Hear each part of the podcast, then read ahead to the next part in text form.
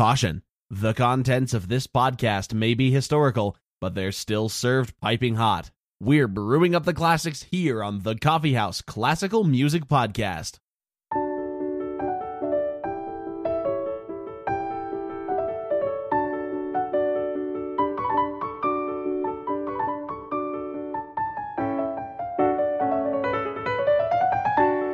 Everybody, and welcome to the Coffee House Classical Music Podcast. My name is Asa, And I'm Allison. and welcome back to our usual grind here at the Coffee House, bringing you history and analysis. Thank you to everyone who bore with us through the last three episodes of our musical experiments. Hopefully, it wasn't too overbearing that you had to bear. and what better way to go back into music history than with the poster child of classical music, Wolfgang Amadeus Mozart himself? Da, da, da. Of course, we've looked at his overarching biography before, but today we are zooming into a few select years. 1785 to 1786, which are commonly described as a turning point in Mozart's advancement. And we'll be sampling one of his more inconsequential works from this period, the Rondo in D major K485.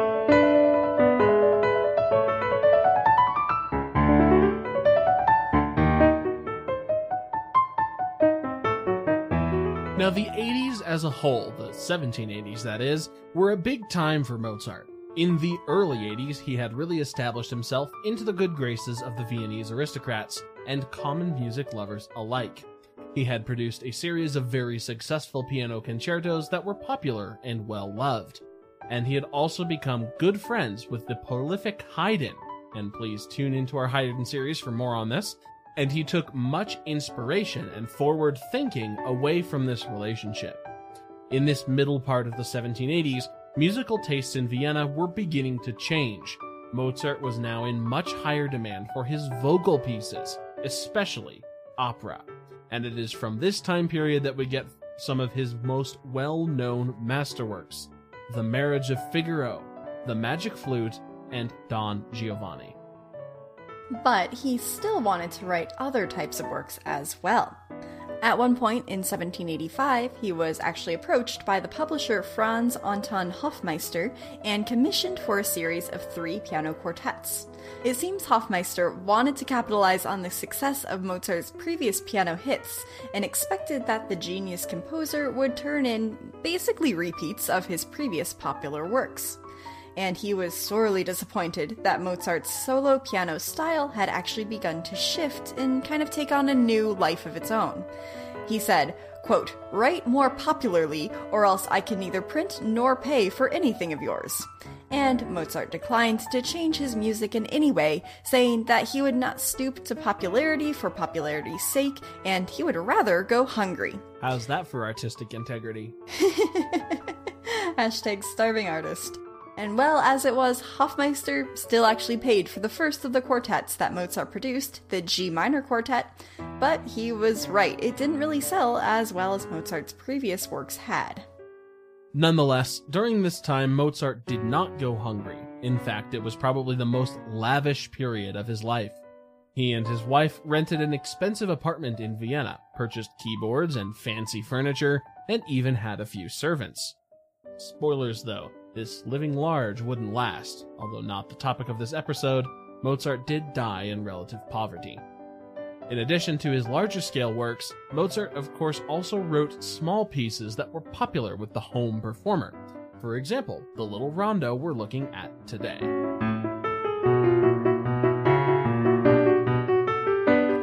This rondo in D was composed in 1786, and though it is technically a rondo form piece, it also has been likened to both a sonata form piece as well as an opera overture. And just another example of Mozart not settling for the boring old ways of things. So the rondo theme itself sounds like this.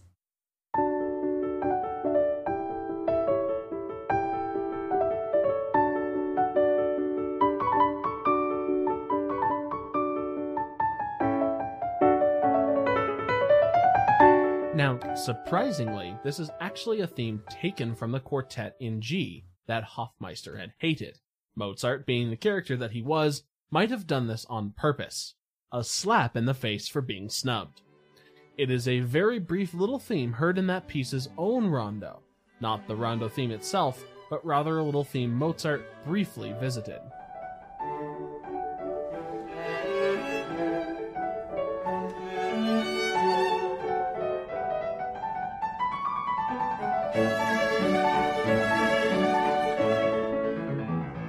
Now, our theme here is really quite simple and sweet.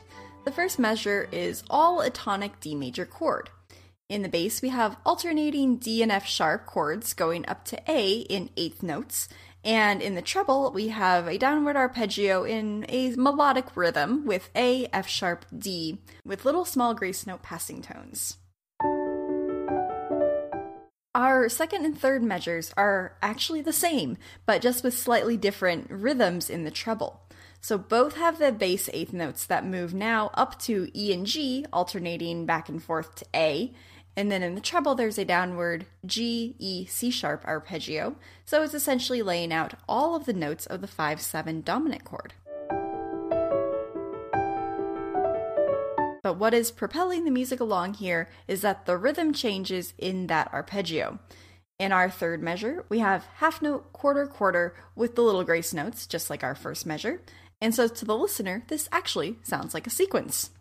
And to resolve this 5 7, the fourth measure, or the end of the phrase, is back to tonic 1 with D, F sharp, A, just like the first. But again, the rhythm is different. Now it's a dotted quarter, eighth quarter signaling to us that it's the end of the idea. Moving on now to the second part of the basic theme. Our fifth measure gives us a little different interest. We are now on the subdominant 4, with G, B, D outlines in the bass eighths. But this is only for the first two beats, and we actually jump back to tonic with D, F sharp, A for beats 3 and 4, so the pace of our progression is moving faster now. And then the sixth measure is an exact repeat of the fifth, but when we get to the seventh measure, it brings us again a little different interest with some chromatic moving eighths in the treble. In the bass, we have chords on beat 2 and 4, and they are the fifth and the tonic respectively, and then we have rests on beats 1 and 3. So even though we have gotten back to our tonic here, since it's on that very weak beat 4, and there are many passing chromatic notes in the treble, it doesn't really sound like a resolution. And finally, in our last measure of this introduction to the theme, we end on 5 with scalar 16th notes in the treble to wrap us back around to our next phrase, which picks up at the beginning of the melody again. So, this is a rondo, right? So, what sort of other themes does Mozart actually get up to in here? Well, we get a little bridge section here before going into what sounds like our main theme in B minor.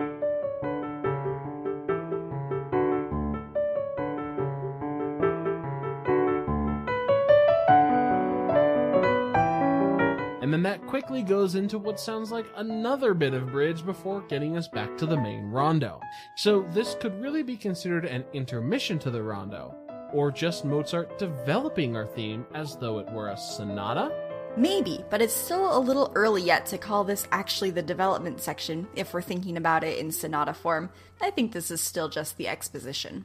And of note as well, when the rondo actually comes back, we've modulated into the key of A major, which is our dominant 5. You wouldn't really know just by listening, unless you were a really good listener, but of course, by looking at the music, we can see it. Mozart also experiments a few times with having the melody in the bass instead of the treble.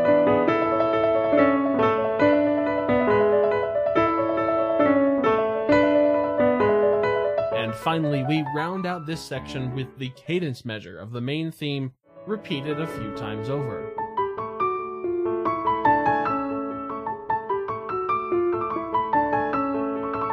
And we remain in A major. This whole section then repeats back to the beginning where we're still in D major. And there's no jarring effect when it just flips, turns back into our home key.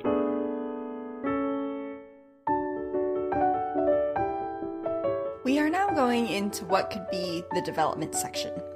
Mozart first wants to take us on a journey to distant keys.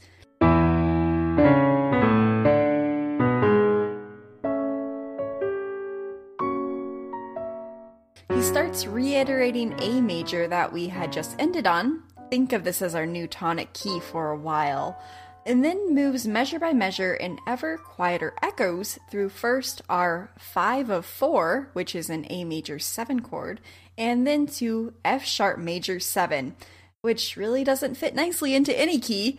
For example, if we're still thinking of A as our tonic for now, that would make this chord a 6 7 chord, which doesn't really exist. Or if we assume that we have actually moved back into D major, which is also coincidentally the subdominant or fourth of A, it would still be a 3 7 of 4, which also doesn't really exist. So is this really just a whole measure of passing tones?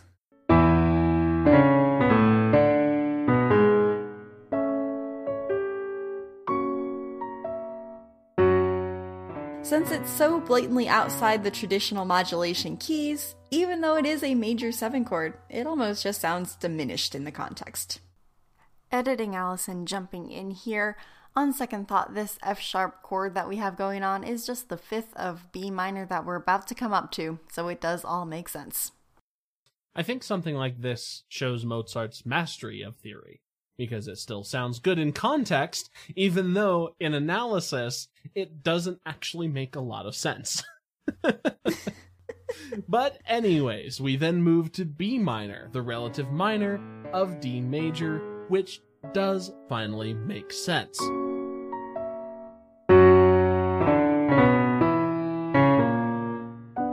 And then we return to something familiar from the second part of our initial theme, G major, which is the 4 or subdominant of tonic D. Sorry for all the theory. this is one of our famous theory heavy episodes.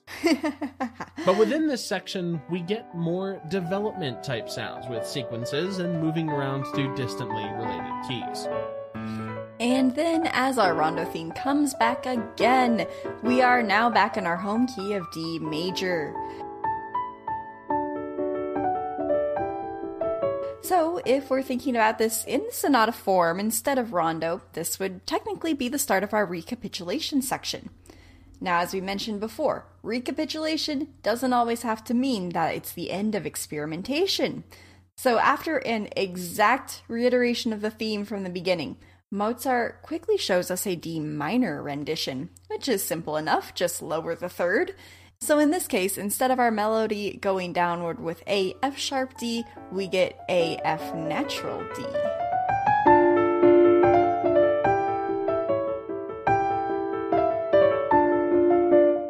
Up until now, everything has been duples. Well, the scalar pattern getting into the next rendition is now in triplets.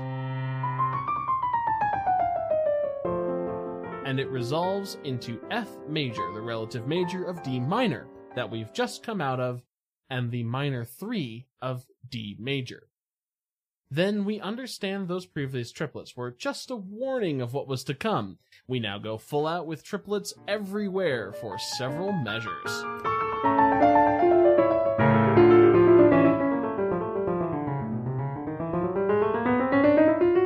Perhaps that is actually Mozart's way of amping up the inferred tempo to the listener by writing slightly quicker notes, as our next section actually has the melody again in the bass, but the alternating eighth notes in the treble now are 16th notes that are laying out the chord tones. And also, for those keeping track, we are now back in tonic D major.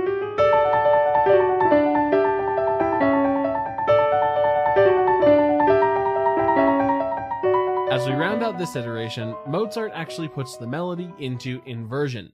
Previously, we had the melody with a downward arpeggio, but now we experience an upward arpeggio. This speeds up as well with several upward arpeggios per bar, before resolving into 16th note scales and an anticipatory trill ending on D in the treble.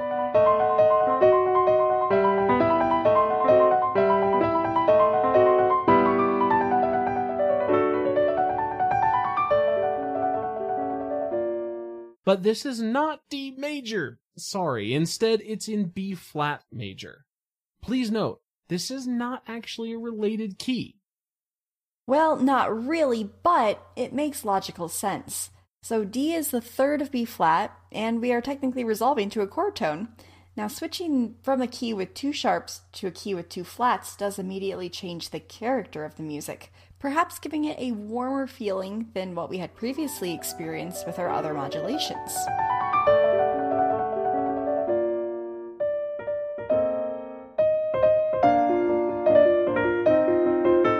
We have our whole little melody laid out in this new key. So, how do we get back?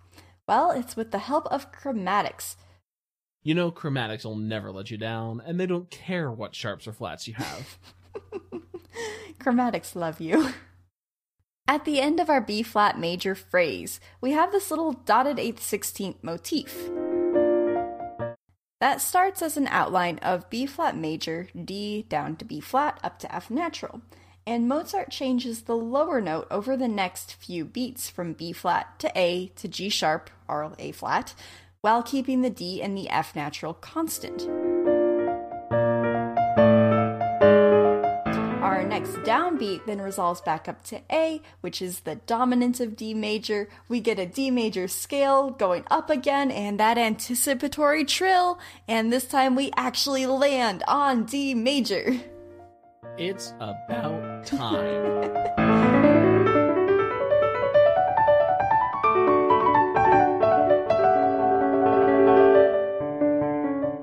Now, as we get into the end, there's a bit of what could be a coda section, in that the bass line changes from its repetitive up and down to actually have the lowest notes walking along. It's almost like a hoedown.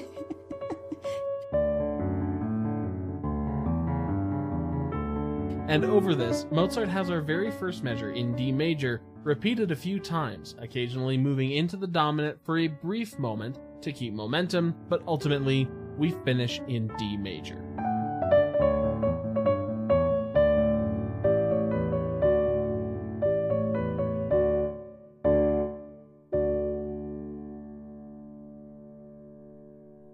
So there you have it. We've brushed off our theory skills and hopefully didn't lead you too far astray.